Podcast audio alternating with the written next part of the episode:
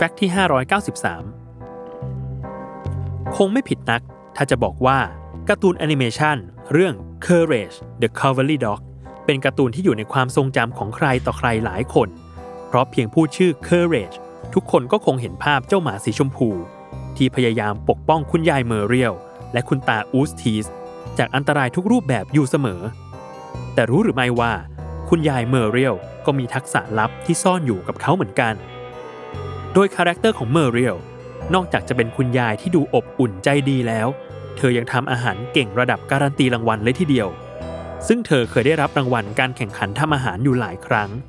จากการทำตามคำแนะนำของเกิร์ทรูดดวงวิญญาณป้าของเธอ ที่ปรากฏตัวอยู่ในรูปของก้อนเมฆยกตัวอย่างในตอน Journey to the Center of Nowhere เมอร์เรียลได้รับรางวัลการปรุงมะเขือยาวยอดเยี่ยม และรางวัลการประกวดอาหารสุนัขยอดเยี่ยมด้วย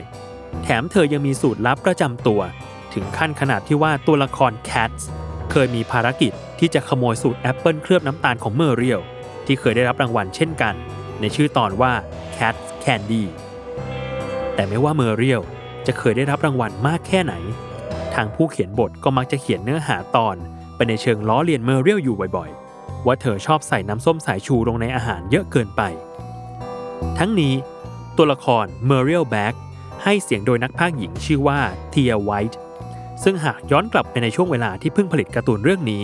ต้องเรียกได้ว่าเธอยังเป็นนักแสดง no name และแทบไม่มีผลงานเด่นเลยด้วยซ้ำ แต่ด้วยความสามารถในการพากย์เสียงของเธอ ที่แสดงตัวตนความเป็นคุณยายที่น่ารักได้เป็นอย่างดี